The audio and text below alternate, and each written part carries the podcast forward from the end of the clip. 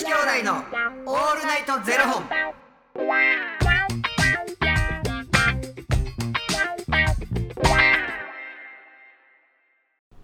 朝の方はおはようございます。お昼の方はこんにちは。そして夜の方はこんばんは。元女子兄弟のオールナイトゼロ本。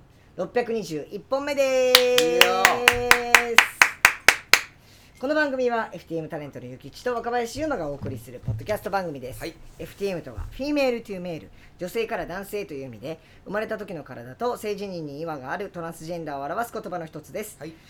つまり僕たちは2人とも生まれた時は女性で現在は男性として生活しているトランスジェンダー FTM です、はい。そんな2人合わせてゼロ本の僕たちがお送りする元女子兄弟の「オールナイトゼロ本」「オールナイト日本ゼロのパーソナリティを目指して毎日0時から配信しております。はい。ということで本日はですねファニークラウドファンディングより、え2人に相談をいただいております。珍しく相談をいただきましたよ。あ大丈夫か？ノバさんよりいただいております怖い。怖いノバさんから来ましたよ相談がちゃんと名前変えてるな。ノバさんな。オッケー。はい、えー、ゆきちくん、ゆうまくん、しんちゃん、2023年もよろしくお願いいたします。こちらこそよろしくお願いしよます。ろしくお願いします。相談なんですが、うん。悪口みたいなんですが、新年早々重苦しい内容でごめんなさい。はいよ。前に、ノバの姉、ジェーンのことで相談に乗っていただき、本当に感謝しています。はい。あれからゼロ本の配信の中でも家族の形と題してゆうまくんのお姉様のことやゆきちくんのご兄弟の話を聞かせていただきうんうんとうなずくことばかりで少し心が軽くなったのと同時にまだまだモヤモヤの感情が残っているノバがいることに気がつきましたうん。私も姉ジェーンとの関係も相変わらずブロックして連絡を断ち切ったままでいますうん。でも私にはそれがとても、えー良い距離感だと感じています。うん。それなのにこの間夜勤明けでお家で家事親父してからのんびりしようと思っていたらちょっとちょっと待ってちょっとはいはいはいはい。何ですか？家事親父？はい。地震雷？家事親父？はい。あの新年早々何やってくれてんねん ほんで？怖い怖いものの順番ですからねこれは。はい。えーこの間夜勤明けで、えーお家で家事親父しよしてからのんびりしようと思っていたら玄関のチャイムが鳴りました、うん。姉ジェーンでした。うん。姉ジェーンの四男が結婚して子供が生まれたからとお披露目にいきなり家族揃って押しかけてきたのです。ほブロックしたままなのにまたいきなり？びっくりです。お祝いもらいに来たの？ノバの子にはお年玉もお祝いも何もいただいてないのに。ううん。ノバは姉の子に成人するまでお年玉やお祝いをあげてきたのに少なくとも姉の子長男次男までは結婚出産お祝いあげ続けてきたのに急に姉の子の四男が赤ちゃんを連れてきました。ノバにとっては、えー、姪っ子甥っ子は可愛いしましてはその赤ちゃんだって愛おしく思えてきちゃうじゃないですか。やっぱり赤ちゃんは可愛くて抱っこさせてもらいました。でもそれ以上何もできませんでした。玄関先でさよならしました。姉ジェーンは何度もいつお姉ちゃんも死んじゃうかわからないからと言って帰っていきました。ノバも交通事故にあったりくも膜下出血になったりがんになったりしていていつ死んじゃうかわからないのに姉は何を考えているのでしょうか。モヤモヤが残ってしまいました。私に何を伝えたかったのかなとモヤモヤから時々怒りのような感情も出たり入ったり。かと思えば姉ジェーンがかわいそうに思えてきたり。私から姉ジェーンに歩み寄ることをしなければならないのかしら。ゆきちくんゆうまくんだったらどうされますか？というね、えーご相談をいただきましたけれどジェーンやってくれよった。なジェーンね本当に。なんなんやろな。なんかそのいい距離感を自分で保ってるやんのばちゃんが、保ってるのにその距離感を例えばじゃあ「ごめん」っていう言葉を言われへんから、うん。その距離感を詰めるのに自分の息子孫を使ってる可能性もまあ高いですよね。その可能性高いですよね。うん。あるんちゃうかなとは思うけど実際ごめんって思ってることもなかったりとかもするかもしれへんから、うんなんかうーんそののばちゃんに対してちょっかいかけることでなんかそのちょっかいをかけるっていうことで自分がなんか保ってるみたいなうん。部分ももしかしたらあるんかなみたいななんか感じたりはするんですけどね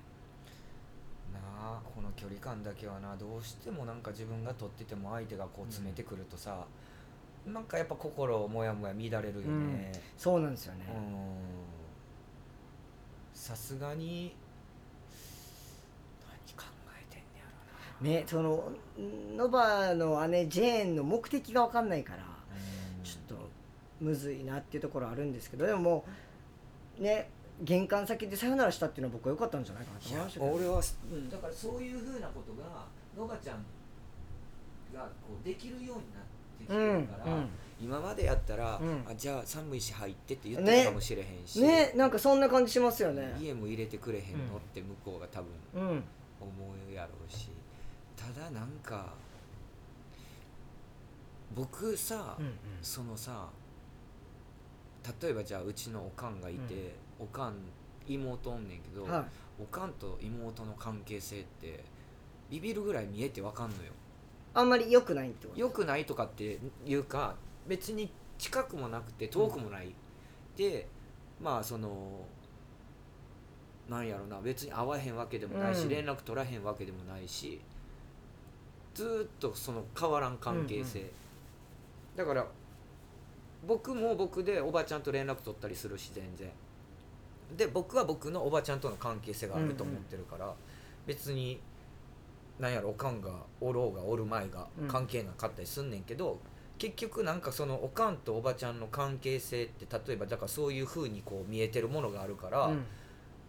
だからそれができたりするうん。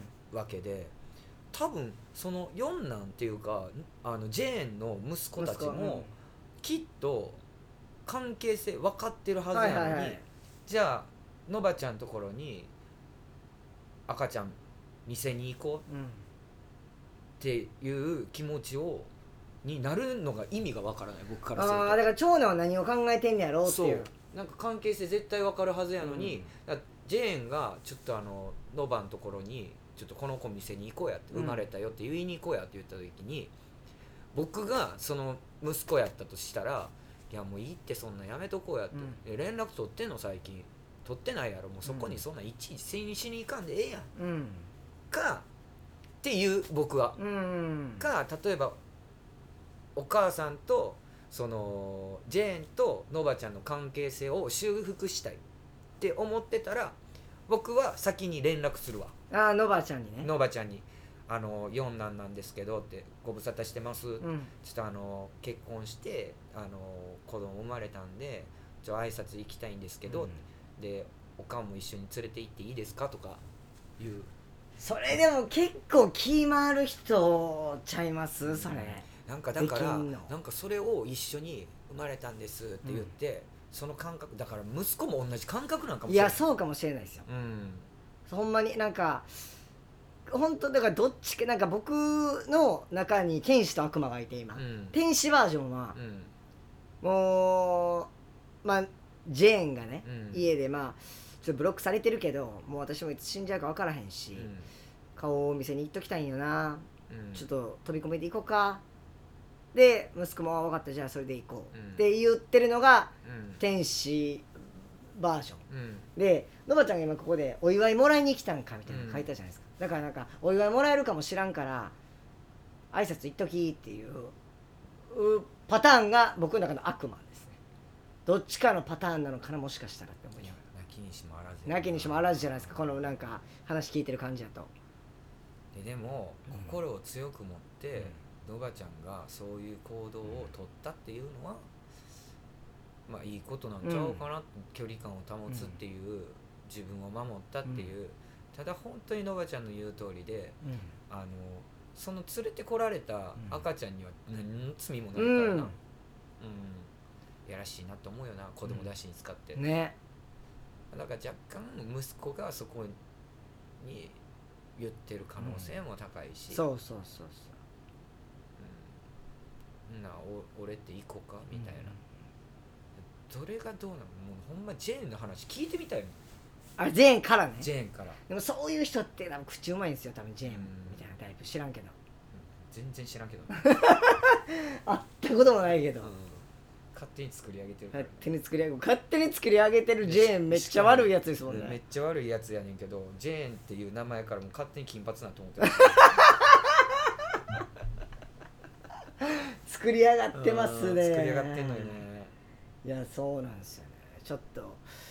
明日も引き続きそう引き続きまあ明日はね、まあ、僕らやったらどうするのかっていう話だったり、まあ、ちょっとその辺の話はね、うん。ちょっと引き続きしていきたいなと思うのでちょっと明日までにちょっと皆さんもねちょっとしんちゃんの皆さんもちょっと自分であるあるあるわ。そうそうなんかねなんかのばちゃんになんかもしうん。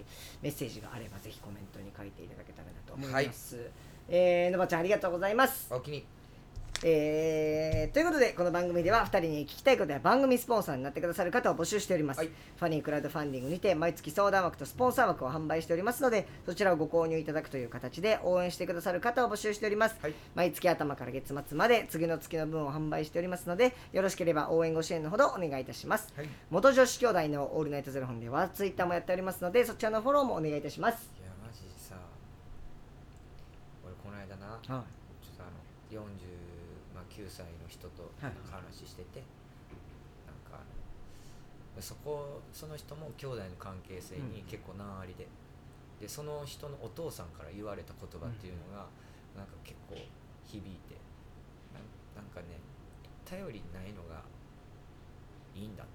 ああ言いますよねそれ。うん。で頼りあった時は金の話やった。うん、めっちゃ分かりやすいと思って兄弟ってやっぱお互いここで家族を作っていくもんやから、いろいろ変わってくるのかもしれないなっていうところよね。